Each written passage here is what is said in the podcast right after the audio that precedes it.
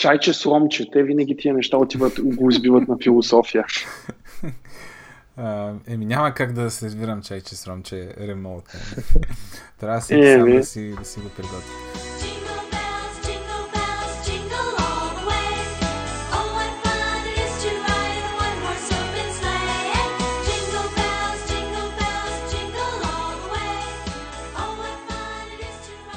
Здравейте, скъпи приятели! Това е 10-ти юбилеен епизод пред Коледен. А, този път имам двама гости. Единият е Радо, с който сме говорили вече два пъти. А, другия е Минко, който е за малко България и така успях да го хвана да си поговорим малко за някакви неща. А, Минко, кажи две-три думи за тебе. Аз, Радо, няма да го казвам да казва нищо, защото, защото вече ме става много. Та... Много мило. Да, много мило. Много мило. Та, кажи някои думи за теб, Минко. Добре, ами завършил съм Софийския университет в ФМИ, т.е. ФМИ в Софийския университет. В момента, в момента живея в Бейрия, в Сан-Франциско Бейрия, където се занимавам с един стартъп – преди известно време работих в Angular Mobile екипа, като тук от България ремонтли. И в момента контрибютвам към различни open source проекти, включително, а, включително и мои. Mm-hmm, интересно. А, каза стартъп, с какво точно се занимава стартъпа? Ами правим, правим една платформа за корпоративни обучения и workshopи. А, общо ето голям проблем при workshopите е това всички, всички твои студенти да бъдат с, една, с еднакъв environment. И освен това трудно е да се намери и venue, съответно. А, има альтернативи като Udemy или като Coursera, където са, се предлагат просто видеа и ти трябва сам да се занимаваш с това, да си, сетъп, да сетъпнеш всичко и да си търсиш информацията покрай видеята, които не си, която не си разбрал. И ние се опитваме да направим нещо, което е малко реал тайм и малко с по-добър персонален тъч. Общо дето гайда, който води воркшопа, може да си сетъпне виртуална машина в клауда през нашата платформа. Общо дето отваря браузъра, получава една виртуална машина, през която, с която през Remote Desktop може да инсталира каквото си пожелая, да, да плодне файлове, да я сетъпне. Това може да бъде, да речем, Eclipse, ако Става въпрос за някакъв Java, някакъв Java workshop с определена версия на Java. След това насрочва си сесия. Преди сесията ние създаваме виртуални машини за очаквания брой студенти. Всеки получава виртуална машина за себе си. Гайда вече може да започне, когато започне сесията, гайда разяснява на студентите, минава си съответно през материала за курса и вижда абсолютно всички студенти в една част на екрана си където като същевременно всички са в аудиоконферентен разговор и ако някой от студентите закъса, гайда може да поеме контрол над виртуалната му машина и да реши проблема. Изглежда много сложно. Ами, изглежда само. Звучи, Технически звучи интересно. Технически да, е да. е доста интересно. Доста а, интересна платформа. А, ами добре, аз а, днеска имахме а, в нашата компания правим едни такива неща в края на годината. Перформанс ревю им казваме, където а, всеки сяда с а, прекия си, така да го кажа, по а, комунистически началник. а, аз примерно с моят тим лидер и виждаме какъв е бил перформанса ми през годината, нали, той как му вижда, аз как го виждам него и така си говорим за някакви неща.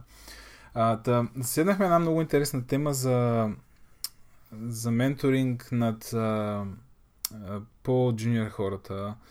И а, се оказа, че аз така неволно съм го правил това през годината. А пък през моите очи е всъщност точно обратното. Аз, аз чувствам, че всъщност нали, той като тим лидер ми е бил ментор на мене. А, какъв ви е опита на вас двамата? Понеже а, сега аз радо знам, че а, е така, има покрай него хора, които са с по-малко опит и той успява така да им предаде знания. Нали така, Радо? А, Абсолютно. Да, а, и, и ти мен го предполагам, че си също в подобна ситуация. Какво, какво мислите за тия процеси? А, въобще били сте в такава ситуация? А, как подхождате към по-джуниор хората? От друга страна пък, а, то човек, нали, а, колкото и да учи, се има какво да научи, се има някой, който да му а, така да му предава знания. А, осъзнавате ли, когато сте в такава позиция да имате ментор всъщност? И търсите ли го това? Да, знам. Някакви такива разсъждения ми са въртят из главата. Та... А, ами аз, аз да ти кажа, винаги си менторствам някакви хора, защото ми е винаги много забавно. Нали, аз мен съм менторство или бая хора и бая виждам от, от това, което са ми предали. И по принцип менторстването, нали, хората викат, окей, това е, ти учиш някой, но ако си си намерил добър човек, който да менторства, ще учиш от него самия. Защото добрия, не знам какъв, каква е думата, той дето го менторстваш, какъв се води, падолан или нещо такова. Нали, аз съм викам падолани, защото не знам друга по-хубава дума, но примерно от падоланите, които аз менторствам, примерно в момента е менторствам нашия интерн, преди, преди това менторстваха нашия iOS девелопър, и реално аз от тези хора научавах страшно много, докато ги менторствам. От една страна, докато синтезирам нещо, да ми го обясня така, че те да го разберат, защото няма цялата информация, целият контекст, аз го разбирам по-добре. От друга страна, понякога те задават въпроси, които ме накарат да се замисля за, за нещо много дълбоко и понякога те имат страхотни идеи, от които мога и аз да науча. В смисъл, понякога измислят нещо много по-хитро от това, което аз бих измислил.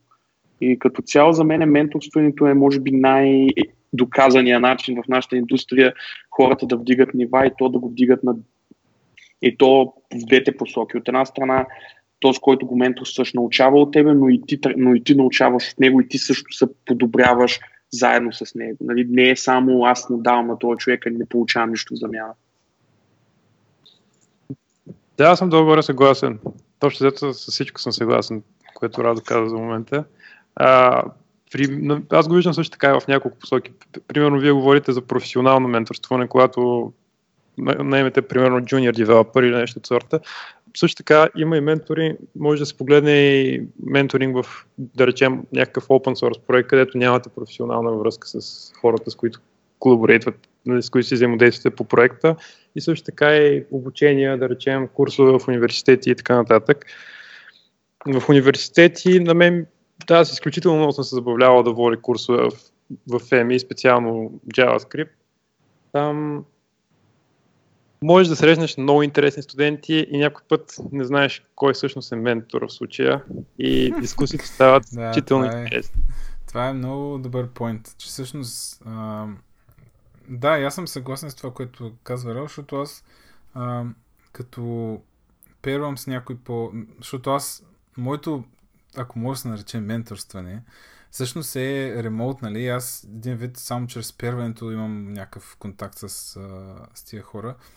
А, та, като, като первам с някой, м- колкото и елементарно да е а, там съответния таск, нали, който ще правим двамата, а, и аз наистина, както каза Радо, съзнавам някакви неща, при които не съм ги знаел или при не съм ги разбирал добре и когато трябва да ги обясниш наистина.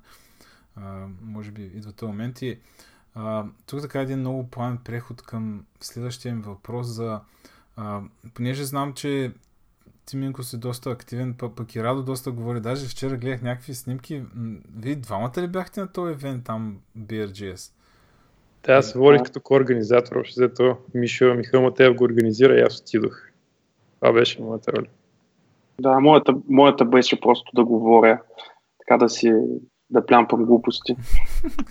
Та история с а, воденето на лекции, на курсове и на такива неща, а, на, намирате ли някакъв бенефит за вас самите, защото то като, като цяло си е доста труд, нали, това, да го, да го подготвиш, да го синтезираш. А, и да, как, как ви се връзва на вас като... А, аз, аз знам, че го правите най-вероятно заради кефа, нали, защото е, е забавно да го правиш. А, в крайна сметка, какъв е, какъв е бенефита за вас от, от подобни а, изяви, така го кажем? Аз сега срещам за три. Едното е, а, получавам някакво емоционално удовлетворение, когато някой ми каже, че това, което съм му казал, което съм разказал, разказал по време на лекцията, му, му върши работа. Някой път, някой път получавам много хубав фидбек и примерно скоро бях на една конференция в Лондон на Angular Connect. По време на Q&A сесията получих страхотен фидбек. Едно нали, девелопър дойде при мен и ми каза как съм бил спасил работата и с един с, с, някакъв с ресърча, по който дадох толк. А, и изключително добре се почувствах. Нали? Дискусията продължи доста повече. Това беше някакъв тип менторстване също. Дадох и някакви посоки, как, насоки а, по какъв, с какво да се занимава в бъдеще. Също така комуникация с хората, понеже имам възможност да срещна най-разнообразни хора, много често срещам. Всъщност не твърде често, колкото ми се иска, но от време на време срещам хора, които са, са с, с, с доста синьор и с които мога да обменя много интересни идеи. По този начин се раждат идеи за развитие не само в проектите, в които работя, а, като примерно стартъп, в който работя сега Rime, също така и към open source проекти и някакви допълнителни development productivity тулове, които съм разработил, са родили именно по този начин, чрез комуникация с девелопери. А също така и пътувам по този начин и успявам да видя нови места, което доста ми това вариант. Да, аз съм също напълно съгласен с всичко, което ми го каза. Едно от най-яките ми неща, като водя някоя лекция е да видя някой, който изведнъж ахва, ей, това колко е яко. Вчера имаше а, някакъв човек, само показвам нещо и човека просто виждам радост в очите му и на това на мен е много ма зареди нали, за лекцията. А, аз също така бих добавил, че с public speaking реално още три неща, които също са, които нали, аз взимам от тях. Едно от тях е, че правейки лекции, всъщност успявам да се изразявам доста по-добре. В смисъл, вие не ме познавате в ранния радо. Когато, имах, когато не можех да си разясни идеите пред хора, защото не можех да ги формулирам правилно. И това, че нали, водя презентации и лекции, всъщност ми позволява да си структурирам мисълта. И много често, даже когато не съм на лекция, на презентация, както в момента, реално мисълта ми е доста добре структурирана от тази гледна точка, че съм свикнал да мисля по този начин. А, също така, другото, което е второто полезно нещо е много често аз всъщност като правя презентация научавам много нови неща покрай това. Примерно тази година основно говоря за архитектурата, която ползваме на работа и GraphQL и такива подобни неща. И всъщност супер много неща, които нали, ние сме ги правили на работа, аз съм ги измислил голяма част от тях, нали, но правейки презентацията, виждам дупки в тях, оправям дупките в тях в приложението ни, разбирам по-добре нашата система и мога да обясня на колегите. Защото, нали, когато си вътре в някаква, някъде, нали, ти, ти, ти приемаш много неща за даденост, като, като трябва да ги обясниш на някой, каква формата, примерно на презентация, къде трябва да ги синтезираш, това ти подобрява доста нещата. Имаше и трета точка, която ме я забравих. Но беше нещо точно от този тип, че... А, това е другото. А, има, можейки да правят презентации, също така мога, това ми позволява напоследък да говоря и с продукт хората по-близко, защото когато им презентирам идея, примерно имаме тази концепция още преди да почнем да кодим още на ниво продукт, ми е много лесно да си отворя кинота и да им направя нали, буквално sales pitch презентация, която нали, да опише какво искаме да постигнем, как искаме да го направим, какво искаме да, къде е още дето искаме да докараме продукта и, и по този начин нали, го, обзето говоря на техния език, а не примерно ами не, ще използваме тази кул технология, която всъщност вие не разбирате, но това всъщност много ще подобри неща. Да, и тук е може би момента да отправим един апел към слушателя, ако има възможност да направи някаква лекция някъде, макар и, и за нещо, което а, аз това много често го виждам, между другото, като а, някоя конференция, като си обяви Call for Papers и, и казва така, нали, не е нужно да сте супер експерти в това, което искате да говорите. Нали? Важното е просто да сте така ентусиазирани за това нещо. Може и да... Е, примерно, аз ми се чувам много пъти да ходя на а, примерно да слушам някоя презентация за неща, които нали, уж на първ поглед ги знам и още като прочета примерно тайтъла и там описанието на толкова и си казвам, а ете тия неща нали, няма да са ми интересни, защото аз ги знам. Обаче като ти виждам един друг поглед, нали, и макар човека да е бил примерно джуниор и да го научил примерно миналата примерно предния месец това нещо и говори за него, а, пак има един такъв поглед по-различен и, и пак може да се научи нещо. Така че хора, ако имате възможности, някъде, направете презентация. Ето, Радо и Минко казаха, че има смисъл от цялата работа. Да, аз, даже бих пуснал Shameless плък, направо мога ми пишете, защото си търсим спикъри за React София, ако се говори за React или за JavaScript. И ако ви се говори за нещо друго, пак му ма пингнете, може и Минко да пингнете и може да ви отговорим да говорите на един митъп. Защото аз си спомням, значи с Краси с тебе, помниш ли си като случиме на, на презентации във Варна Лаб, общо взето, където беше буквално всяка седмица говорим за нещо и така сме някакви супер неопитни и беше супер фън. Ето това беше като бяхме много млади. Е, чак, е, ние още сме млади, моля се. Абе, като минеш 30 така вече става малко, малко по-трудно. А, айде, да не, айде да не си развалим настроението. Предколедно. А, ами, да, добре. А, това е един от начините всъщност да човек да постигне тия неща, говорейки за, а, на някаква конференция. А, или на митъп, примерно. А... Да, добър старт на митъп. Това ще да кажа. А, организирам в момента два. Не е толкова активно вече, понеже не съм тук и винаги стимулирам хората, участващи в митъпа, да започнат с митъп, понеже напрежението е по-малко. Няма хиляда човека в залата, които те гледат. Има примерно 15 човека, с които може да започнете много приятна дискусия. Да, също така, примерно, ако сте били на този митъп един-два пъти преди това, тия хора вече си ги познавате и сте са ви почти приятели, така че е много по-удобно пред такива хора да презентирате. О, да, аз между другото си спомням, че в началото, като тръгнах да ходя във Варна Лаб, всъщност, а, най-якото нещо беше всъщност контакта с хората, нали? не толкова за, за тия презентации. Обикновено по такива митъпи, нали, а, се правят много добри приятели. Аз а, поне имам страшно много такива от покрай Варна Лапи, покрай някакви други такива събития. А, ами добре, а, освен този начин да се споделя това, което знаеш, а, вие двамата имате блогове. Работа ти си за бой, човек, защото май последно като гледах, доста отдавна май не си блогвал. Или скоро беше пускал нещо за някакви тестове май. А, Минко гледам, че, че пише повече. А, как, а, какво мислите за това да open source някакви неща, да пишеш някакви статии? Те, всъщност, open source предполагам е доста по, по-лесно, може би, от писането. А, но... Само да вметна последния ми блог пост от 24 ноември. Е, не е толкова давно, значи. така че няма биеш.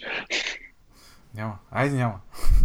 Айде, а, та, това ми е много, много интересна тема на мен, понеже аз а, така се опитвам да, да блогвам по-често, но нещо не ми се получава поради а, а, причината деца. Просто нямам, нямам време. А, но а, е някакъв много як начин също да се вземе фидбек. Нали? Вие какво мислите по този въпрос? Тя на мен определено много ми допада. Аз това радо го казва вече за презентациите. Научавам много, много нови неща, докато блогвам. Много често задълбавам правилно така търсене в дълбочина, а, когато почна да блогвам на някакъв. Да. И в крайна сметка се осъзнавам, примерно, че съм започнал да пиша, да кажем, за меседж пак, после задълбавам за представянето на, на числата в паметта и после чета стандарта за floating point числа и така нататък. Нали, това, това, това става доста, доста интересно. И със сигурност имам чувство, че много по-голямо верю давам по този начин, отколкото с лекциите, които правя. Лекциите са ми по... Чувствам, че лекциите понеже лекциите са пред много, по-ограничен много по-ограничена група хора. Да речем, лекциите могат да ги видят, лекцията може да видят 1000 човека, ако на конференцията, и след това видеото примерно 10-15 хиляди, ако лекцията е интересна. Докато блокпоста, в зависимост от актуалността на темата, могат да го видят стотици хиляди хора. Не е толкова лично, но евентуално им влиянието би могло да бъде по-силно. И е естествено много добре да получиш обратна връзка от хора. По този начин те могат да коригират съответно съдържанието, в случай, че са намерили грешка или нещо от сорта. Аз винаги си оставям едит бутон на блога, така че ако съм пропуснал някоя запетайка, хората могат да ми отворят по реквест блога и да я фикснат да знаят. Е, това е много интересна гледна точка. Да. Тоест, едно другото нещо, при, при което, между другото, е, на мен лично ми е проблем при презентациите, което го няма проблем като при блокпостовете, че при презентациите понякога, нали, трябва презентацията ти да е около нивото на хората, за които презентираш, докато при блокпоста можеш да пишеш колкото си искаш а, а, за beginner, за advanced, супер и, и защото нали, хората, които искат супер адванс теми, могат да я намерят по твой блокпост. И нали, това е едно от ценните неща на блогването, че можеш наистина дълбоко да влезеш и да си опишеш нещата по доста по-разбираем начин и хората, които се интересуват това нещо да го намерят. Добре, въобще не съм се замислял между другото. Аз, аз пък обикновено така се получава, че а, много от нещата, за които блогвам, после под една или друга форма ги добавям в някаква презентация. Даже а, имаше период, примерно не миналата, май по-миналата година, ходех там на 3-4 евента и на всичките евенти направих една и съща презентация, която всъщност се роди от един open source проект. Нали. Аз първо написах там едни неща, едни статии, серия от статии и после сгубих някаква презентация на, на база на това. Нали. Ама това е, да, много, много добър point, че а, всъщност това за аудиторията, към която таргетираш нали, това, което правиш. А, аз поне между другото, напоследък ми се чува много често да направя някаква презентация. Аз си мисля, че говоря някакви по-такива неща, нали, по-бейсик неща. И в края на презентацията идва, примерно, организатор и казва, абе, човек беше много яко, нали, ама много адванс. нали, хората очакваха да е, да е някакво малко по, така, по, по-мета, по, нали. И, и, и ми става едно тъпо такова, че един вид не съм, нали, представил, не съм срещна очакванията, нали, че е трябвало, защото аз може би подбирам и така за нали, да са по по-кечи да са такива, нали, малко хора а, това ще е интересно, нали, дойдат и, и аз ги сипя с някакви глупости там, дето са някакви много дълбоки, примерно. И да, трудно Ето, е предполагам, да. да. То винаги с презентацията най-странното е, мен винаги ме притеснява. Ти това, ти това го знаеш, що да им го казвам. ами, да, предполагам трябва някакъв баланс да, да намериш. Може би. Да, аз с, с моя блок пости, с моя блок имам толкова много драфтове, които всъщност са неща, които не са ми влезли в презентациите, някакви по-адванс теми, но се стоят като драфтове и седем ми остава време да ги, да, ги довърши. Сигурно има едно 40 драфта и така на блокпостове. Презентация след блокпост е супер просто. Изчистил си всичко до край, направил си си много добре структурирано съдържание и после трябва да пробвам да го направя, защото реално аз като си пиша презентациите, имам буквално почти аутлайната презентацията като сценарий и с точки и с линкове. Може, може, да. може да пробвам като... Защото напоследък почнах да си поствам презентацията в блога, може наистина да пробвам наистина да, да, да сложи и аутлайните вътре. Аз, аз даже го, го ползвам много, много приятно като, а, като референция след а, толкова примерно, ако някой се интересува повече примерно да кажа, е, сега е тук в този линк, примерно, съм описал същите неща, ама нали, много по-широко и, и там може да почетеш повече за тях, примерно. А, така, че, е, тази идея ще ви открадна. И ето колко полезен подкаст е, аз вече научих нещо ново. а, добре, ами м- малко по технически неща почваме да говорим, защото вече минаха 25 минути. Аз кога минаха 25 минути много винаги така става. Се си казвам, сега ще го направя, ще го направя половин час, той става един час и, и, и в този един час не мога да включа и половината на нещата. От, като да, последния път с с тебе, като си говорихме, почнахме дали ще има материал за половин час, два часа по-късно беше, май трябва да има това час. Абе, така става. И сега, както сме и трима, нали, и нещата са поразмиват малко. Добре, ами, аз съм много далече от Angular. А, Минко, да кажеш някои думи, какво става с този Angular? Хората адоптват ли новата версия? Коя е новата версия? А, въобще, как се развива там този фреймворк? Ами, преди около, днес го смятахме, 3 години, нещо такова, бе обявено, че AngularJS ще бъде пренаписан с, статично, с, всъщност с типизиран с типизиран език. Не беше уточнено дали ще, дали ще е статично или динамично типизиран.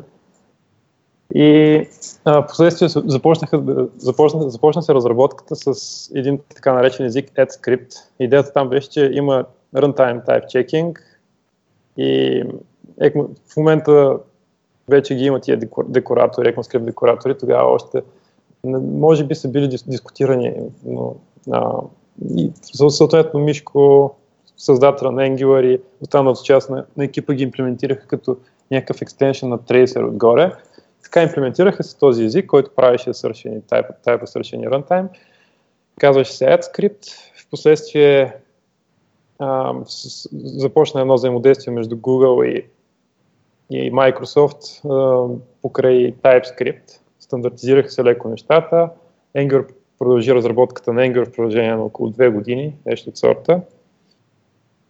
И миналата година, октомври месец, доколко си спомням, официално беше релизната първата версия, версия Angular а, 2, което, което излиза малко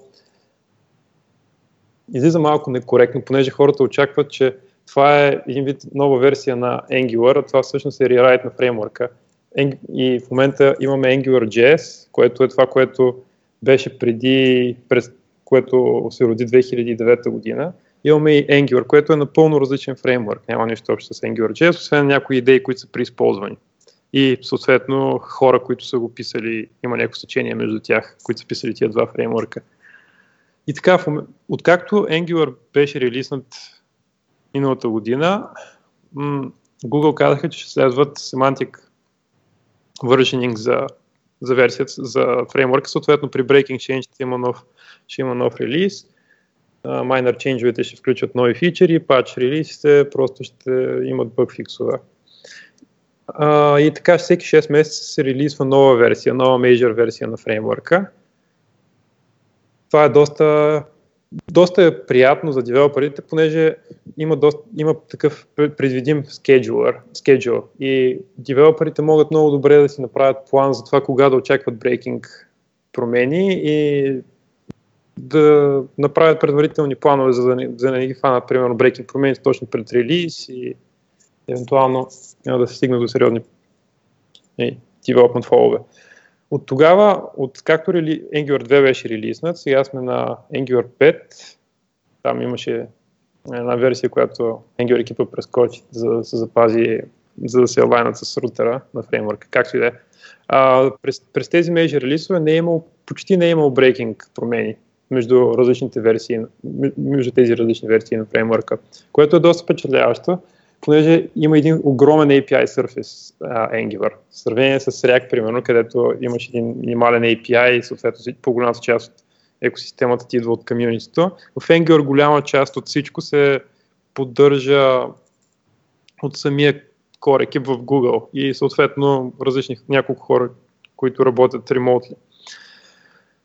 И да, това е долу-горе накратко. Аз започнах с релиз кеджула, понеже то обикновено е най-така драматичната част около Angular в последно време. А, казваш, а, казваш, че макар, че вдигат мейджор версията, няма breaking changes. Тоест ти можеш... А...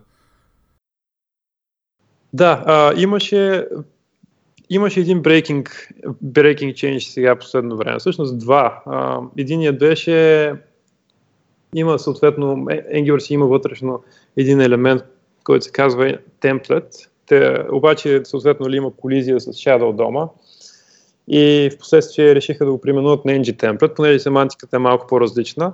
Това беше единия breaking change. Аз написах, аз написах междувременно един тул, който автоматично ти мигрира кода към новата версия на Angular написах си един тул, който парсва темплейти, парсва стилове, парсва TypeScript кода, прави ни трансформации на естетата и директно ти ги обръща към новата версия на фреймворка. Така че това беше напълно, напълно без абсолютно никакви проблеми. Можеше само да кара скрипта, всичко ще да мигрирано автоматично. Другата промяна беше малко по така, малко, малко нямаше да може да бъде мигрирана в абсолютно, абсолютно всички случаи без някаква работа от страна на девелоперите. Там един API беше деприкейтнат за рендеринга, за дом рендеринга, където отпаднаха няколко метода от дом рендера. Обаче това, не, това беше обявен API, като, API беше обявен като експериментален, така че те по да, по всяка вероятност не са го използвали. Аз, аз съм, съмнявам се, че все още голям процент от девелоперите си използват jQuery за дом манипулации в Angular. Така че. интересно. А, а, аз като като ме пита някой, я кажи сега каква е разликата между Angular и, и React. Нали? Аз като, като цяло тези два фреймворка малко трудно ги ще, нали, обяснението ми, че React е по-скоро Vue Layer, докато им говоря малко по Enterprise такова решение.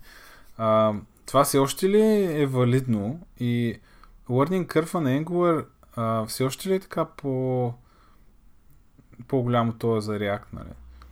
Да, ами валидно е, да. Голям проблем на Angular е в момента, че то, то, това точно дискутирахме с Радо вчера.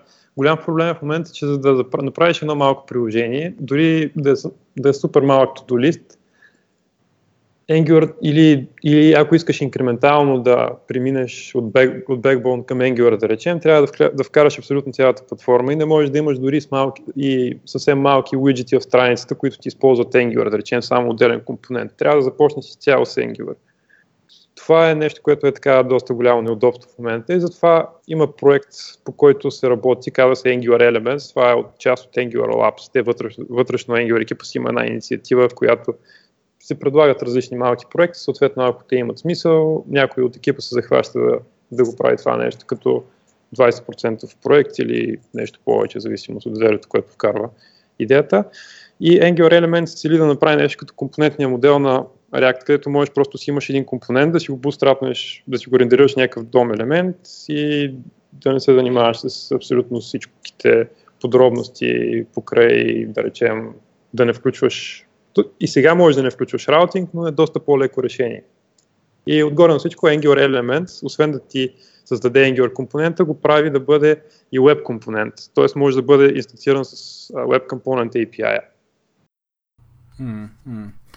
Да, аз а, като погледна назад сега как почнах нали, с React да се занимавам и колко макар и малко съм чел за, за Angular, а, Действително с React може би започваш по-бързо, обаче там пък като стигнеш един момент удръш една стена нали, на, а, на, на това, което правиш, защото то ти дава вюлера, нали? обаче всичко пък останало се чуеш сега как да го направиш и почваш да търсиш сега, нали, сега какво трябва ми стор, трябва ми рутер, нали, и почваш малко по малко времето, което си спестил в началото, пък го инвестираш после, нали, в някакви неща около, а, около React, нали, които така или иначе ти трябват. Нали. Та, аз започвам да се чудя малко дали пък а, времето за разработка на нещо, нали, по-стабилно, не говоря за нещо мъничко, нали, но ако го ползваш за проекта в работа, примерно, който ще е голям, а, в един момент може да се окаже, нали, че а, разликата във времето не е чак толкова голяма, може би. Не знам. Да, да. А, освен, да, Angular инвестират в много посоки в момента. Екипа се разраства и освен, че си имат рутер, форми, доста добре дизайнати форми, имат си UI компоненти базирани на материал дизайн и не само на материал дизайн, има и просто без абсолютно никакви стилове а, компоненти. А, имат си и language service даже, т.е. имат поддръжка на, в текстови редактори на Angular темплейтите, там имаш auto-completion, в темплейтите се случва type checking в Angular темплейтите, които са общо взето HTML. А, инвестират доста в development productivity, съответно има и CLI, нещо като Create React App. М- доста се инвестира в тази посока. Аз имам опит, в момента разработвам проект с React. Не е твърде голям, може би около 35-40 хиляди реда код и преди това разработвахме един проект с Angular, долу-горе същия размер а, усеща се разликата с това, което ти каза, че някой път отделните парчета, които изграждат приложението, с React не си пасват толкова добре, понеже се поддържа с различни хора. Аз, примерно, имах проблем с React рутера. Всички имаме проблеми с React рутера. Там... Ние, ни, крати на последния подкаст ли го хейтихме React да, рутера или беше? Подкаст, да. да. Ами да. в React, в Angular, Виктор Савкин написа рутера за преди вече година и от тогава не е имало абсолютно никакви промени по него. Абсолютно никакви промени. Да, те между другото от React сега се опитват да, да направят нещо, което да е... Понеже нали, те искат да си вюлера, те, нали, това да им е основата, но искат да направят общо взето окей, това е React Core Team Approved Router, това е React Core Approved Way да правим това, A, B, C, D, F, G и така нататък. Нали, те се опитват да го направят, дали ще го направят, не знам колко, доколко ще се справят. Много интересно. Аз а, нали, аз, аз между другото е тая дискусия с Минко имахме вчера, аз имах една друга дискусия с за пол срещу релей с един друг познат. Нали, къде, нали, къде зависи от това да имаш малки прачета, които ти да ги изгубиш и, ако, и, ако, и да ги изгубиш така да следват апати както ти искаш, или да имаш нещо, което ти налага някакви много тежки стандарти, които са по-тежки от това, което на апати трябва, но в един момент апати ще стане достатъчно голям, че тези тежки неща всъщност да са необходими, да са полезни. И къде е баланса между тези две, нали, да, малки парченца, които са независими и нещо, което е голямо, кохирант и което обаче пък идва с целия си багаж преди да ти трябва някаква стъпка. Да, да, Angular се опитва да изчистят този, този допълнителен багаж, който да се отървеш от него предварително. Съответно, ще останеш крайна сметка с компонентния модел, който е абсолютно също. Общо взето еквивалентен на, на React. Съответно, някой зависи. Има хора, които биха спорили, че, view, че Content Projection е по-advanced, обаче се тая. Повечето хора не им трябва толкова advanced Content Projection, колкото го има в Angular.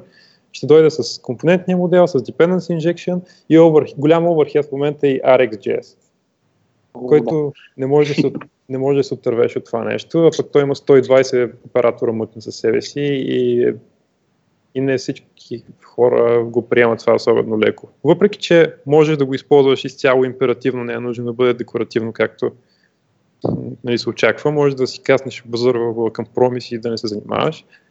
Мисля, не да го каснеш, да. Да. Но да, те, те между другото, това е забавното. React се опитват да станат повече като Angular, в смисъл да, да, да, да качат едно ниво на абстракция нагоре върху основата си. Angular се опитват да си, да си експознат основата. Нали, всичките се опитват да покрият целия спектрум, но обаче се движат от различна посока, което е много яко да го гледаш. Да, интересно. А, слушах един подкаст а, тия дни а, и е, Всъщност, даже си мисля, че този... Да, сетих се. Значи, това беше един подкаст, а, който е, е записан преди много време. Преди, може би, година и половина назад. Доста време в началото на, а, така да кажа, React кариерата на тези от React Training, които са написали React също. А, и те там ги питаха, нали, какво мислят за React, нали, сега сега става популярен, нали, някакви такива въпроси им задаха. И един от тях каза, че забелязва как React въвежда някакви, въвежда девелоперите в някакви нови концепции и лека по лека другите фреймворкове започват да адоптват същите концепции. Примерно за One Direction Data Flow. А, има много примери как да ползваш Angular, Redux с Angular, примерно. А, какво още? Този декларативния approach, нали, компонент approach, а, някак си забелязвате ли го това, че другите фреймворкове а, започват да се алайнват към това, което сякаш върви нали, в момента. А, то едва ли, защото е тренди в момента, просто защото работи добре. Нали. Примерно това за компонентите. А, аз поне бях писал нещо с Angular 1, нямаше толкова ясно изразена идея за компоненти, нали, както в React, примерно, всичко е направено. И виждате ли това? Да, със сигурност, да. Да, а, много, е, много, е, много е популярен този. Така, в Angular има альтернатива на Redux, а, има си NGRX, което е общо за същия модел, само че се използват има някакви, има някакви интересни разлики. Използват се, примерно, особено Reactive RxJS използва за управление на сторати. Общо имаш непрекъснат стрим от различните стейтове на сторати. И да, а, така че това е така. Също така компонентния модел, както ти спомена. Аз бих искал да видя някакъв adoption на някакъв dependency injection в React, т.е. да, си, да върви двупосочно. А, а, ами то има... А, аз даже водих една лека дискусия с... А, то, дискусия е много му казвам. Просто се разних някакъв коментара с а, Кенци Дотс за точно за това как а, как е по-приятно да правиш dependency injection в React, защото той там записал едно видео, пича, в което обяснява а, за де-факто инструмента, който React дава за dependency injection, там ползването на един контекст, uh, child, child контекст, някакви такива неща. което в документацията пише, че нали, е експериментал фичър, а реално погледнато дори и, и Redux имплементацията, примерно, отдолу ползва контекст, нали, за да си предава някакви неща. А, и това съм, съм виждал на много места. Нали. И извиня, радо само да, да довърша а, идеята, че а, аз го бях питал, нали, а, дали знае някакъв друг начин за, за решаване на този проблем с dependency injection, защото очевидно а, това с контекста, м- чисто дори като го гледаш как е имплементирано, т.е. не как самия фичър е имплементиран, а как ти го ползваш, нали? Има някакъв бойлер пред, който трябва ти да напишеш и е малко тегаво, нали, това цялата, цялата идея, нали? А, и той каза ми, всъщност трябва да ползваме нали, модул системата за dependency injection. Нали, с, с нея е стало по, а, по-приятно и аз тогава пък почнах да говоря ми хубаво модул система, ама ти като тестваш, нали, искаш да си мокнеш и той каза ми ползвай Jest, примерно, защото там нали, може да мокнеш и си какво, а пък ние не ползваме Jest, нали. И, и някакви такива неща. Та, в React Dependency Injection аз все още го виждам като проблем и, и, мисля, че не е решен, нали. А, а, да. По принцип, първо, а, между другото, контекста в момента има едно RFC. Първото RFC, нали, React отвориха те като Angular RFC-та нали, за предложенията за големите major фичери. И в момента RFC-то ще е за, за вид 2 на контекстовете. И поне това, по което гледам, ще е доста по-яко. Нали, и доста по-лесно ще е точно да можеш да ползваш контекстите за dependency injection, ако има желание. Но другия начин за dependency injection с проповед, на нали, Минко с точно това спорихме вчера. Спор беше това силно казано, но идеята, нали, че ти реално, ако, ако искаш да имаш нали, dependency injection само за да си подобриш тестването, а, по принцип проповедите са достатъчно добри, просто защото ти в повече случаи искаш да директно да инжекнеш нещо в компонента, който тест, тестваш. Не искаш да инжекнеш нещо 5 нива надолу. Докато ако ползваш dependency injection за нещо по-хитро, за нещо като компонентизация, за някакви по-странни модули, нещо такова, които аз всъщност сега мисля, че не съм имал проект, който съм ползвал dependency injection точно за това, е, е в React решението общо взето контекст с hardware компонент, който ти ги инжеква като property някъде по чейна, за да е хубаво. Ами да, това, беше, това ми беше дискусията да вчера. Да, има си малко повече бойлер, тъй като няма толкова добре разработено решение за dependency injection. Ние трябваше вчера да извадим един микрофон и да го запишем, честно. Да. А... Ами, ти Радо казваш, за, за последните три въпроса, които зададох, казваш, че си ги коментирал с Минко вчера. Направо да го бяхте записали този подкаст вчера, направо. Ще да е най-добре. Еми, какво да направим? Да. Говорим си. Явно съм, оцелил съм явно темите. А, ами, да. Вчера беше, между другото, и доста, доста по-философско. А, а, примерно, да, сега, поне аз сега мисля, разсъждавам, поне се изказвам малко по-практично. Вчера беше, да, как ти да. Да, беше бил по еми, чайче с ромче, те винаги тия неща отиват, го избиват на философия. Uh, еми няма как да сервирам чайче с ромче ремонт. Трябва да си, е, сам да си, да си го приготви. Uh, добре, има още 15 минути от нашия час. А, понеже сме в края на годината, и в края на годината нали, са правят ни такива обобщения, за, поне повечето хора се правят за такива а, разсъждават нали, как е минала годината, какво се е случило и така нататък. А, как мислите а, се развива JavaScript като, като, като цяло? Нали? И, и какво ви е очакването за следващата година? Чето вчера една статия, което заглавието и буквално беше, нали, а, сега не мога да го цитирам, но а, беше нещо от сорта на през 2018 JavaScript всъщност ще бъде а, две точки, всъщност ще пишем по-малко JavaScript, нали. А, защото неща като WebAssembly, примерно като Elm или всякакви други езици, които се компилират до JavaScript, а, нали, това беше идеята на този човек, който пише статията, че подобни неща, които се компилират до JavaScript, стават все по- по- по-популярни. Дори той гледа на React под някаква такава форма, а, че всъщност ти не пишеш нали, pure такъв vanilla React, vanilla JavaScript, а пишеш някаква абстракция отгоре. Нали. И всъщност а, ще има, през следващата година ще има много повече абстракции над JavaScript и хората ще пишат все по-малко ванила JavaScript всъщност. А, имате ли някакво такова усещане за, за 2018? Как ще се развие език като цяло? А относно това какво мислим за JavaScript в момента, миналата седмица бях на една конференция в Русия, там имах а, удоволствието да дам лекция след Дъглас Крокфорд и го фанахме един обяд и опитах той какво мисли за новите неща, които се случват там непрекъснато. Кажи, той кажи, каза, кажи. той каза uh, I think uh, it's a mess. uh, и се надявам, и се надявам наистина да пишем по-малко JavaScript, как, както да тръгне да се развива езика. Добре, Да. Раде, ти какво мислиш? Не, аз съм съгласен, че в момента JavaScript е в момента в един флъкс на такива неща. Аз честно казвам не мисля, че неща като Elm ще имат много... В смисъл, те ще имат cultural impact, но няма да имат, според мен, такъв long-term impact. А, според мен, нали, WebAssembly е много хубаво за хората, които, примерно, правят нещо като Figma, което си се компилира до JavaScript. А, според мен, следващата година, нали, тази година беше доста а, каша и доста изчистване. Според мен до година ще продължим да имаме консолидация.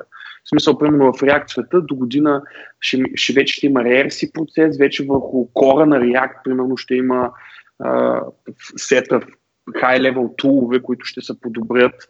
NPM и Yarn, това нещо ще се, може би ще се разобне, съм много се надявам.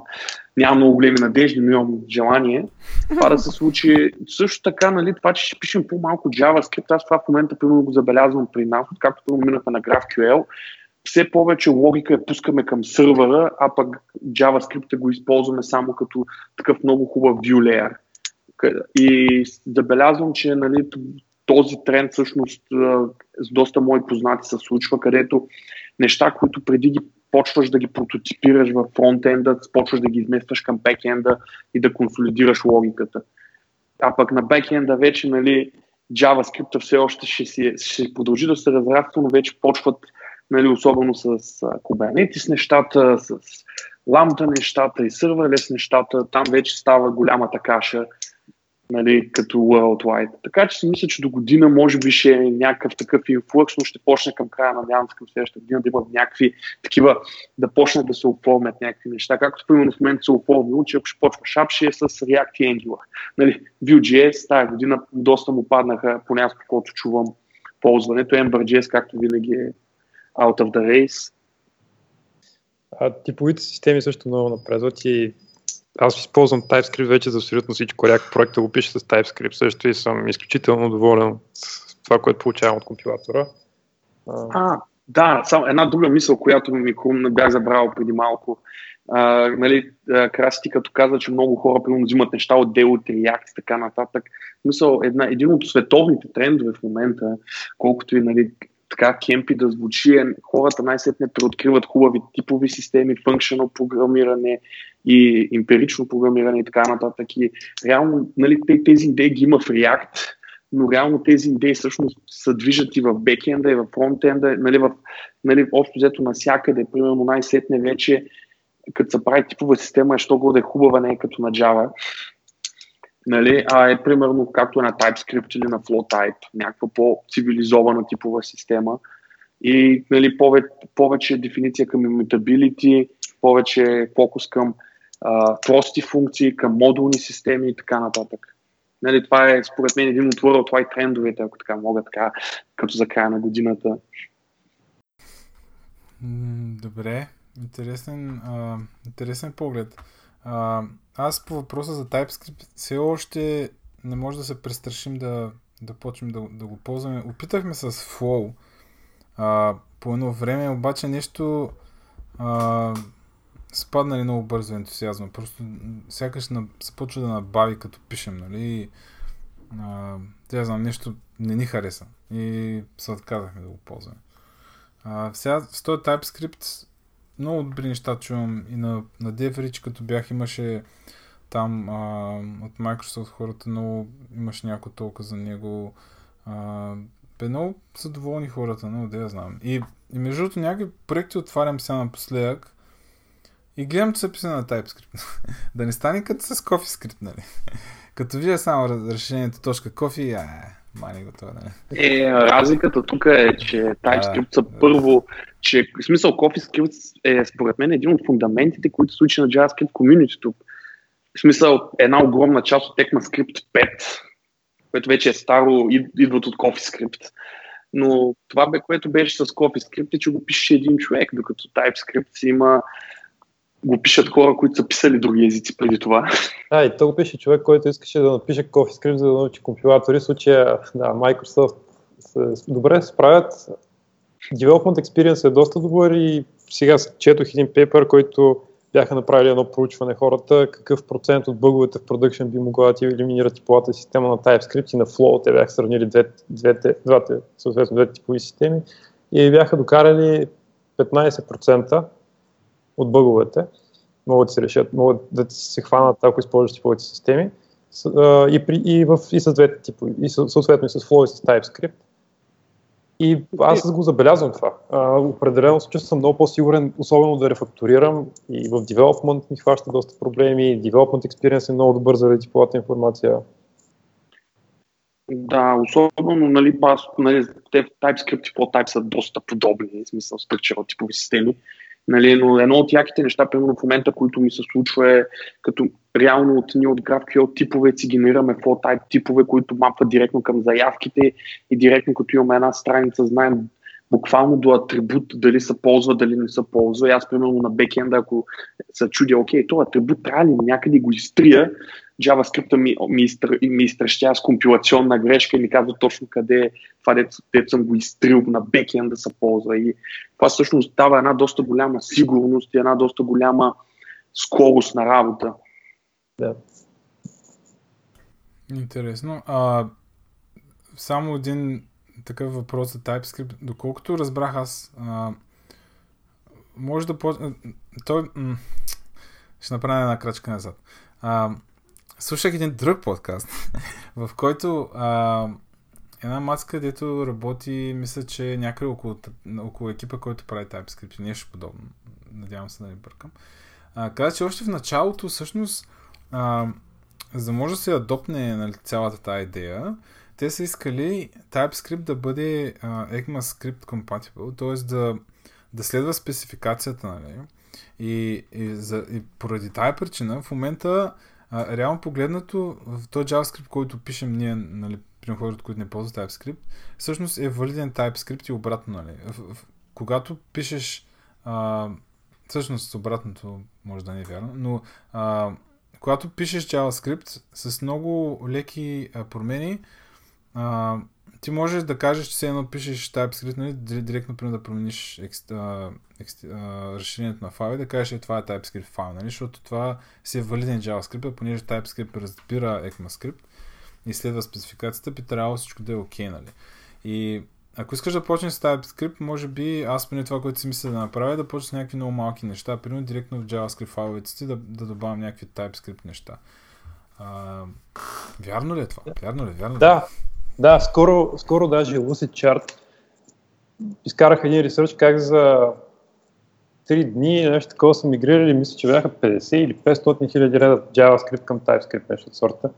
А, първоначално Flow, те започнаха с много сериозен type inference и идеята им на тях беше да обърнат вече съществува JavaScript към и да му добавят някаква типова система без абсолютно никаква болка. Това беше преди години вече тогава TypeScript не се справяше с това чак толкова добре, но напоследък Type Inference на, Java, на TypeScript си подобри доста, също така и е възможно да обърнеш един проект инкрементално от JavaScript към TypeScript доста по-лесно последно време, разбира дори коментари в а, а, разбира дори JSDoc последно, последно време а, TypeScript, така че дори можеш по този начин да си вкараш type анотациите има и много интересни проекти от Google, които правят Google Closure Compiler анотациите, JavaScript, TypeScript friendly, така че може да си транспилираш код между Closure Compiler и TypeScript. Има доста, доста различни варианти. И да, инкрементално е напълно възможно. Супер.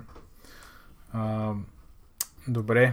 Ами, като по чудо, всъщност минахме през всички точки, които си бях забелязал. Така като за финал, а, може би е редно да пожелавам нещо на, на хората за следващата, за предстоящите празници, за новата 2018. А, ще почнем от Радо. Радо, какво пожелаш на хората? Еми, да са живи и здрави и щастливи. В смисъл, това друго няма да им трябва, от останалите неща си идват. така е, да. Добре. Радо сега не взе хубавото пожелание. Аз пожелавам и, и да се забъркат с някакъв open source проект, понеже е много забавно. А, така. Добре. Ами, и аз пожелавам на всички да са живи и здрави. Един лаф излезе покрай едно предаване, не знам дали го гледате, ама а, както е, да, да сме живи и здрави. А, да, да, това за open source е, е много добра идея. Аз бяхме питали преди време какви а, какви са ми плановете за, за следващата година.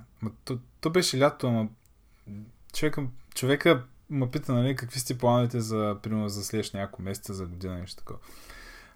Аз първото, което казах е, че нали, плановете са ми да, са ми, да ми е здраво семейство. Нали, съответно, точно тот човек, ако не е здрав, нали, останалото не, не, му, не му пука. Ама аз като цяло а, пожелавам на хората да, да, да, да почнат да, да занимават повече с open source. Ако не да пишат някакви open source проекти, поне да дълбаят. Аз примерно си мечтая как те ще намеря примерно една седмица или уикенд или нещо такова да позадълбая малко по новата версия на React.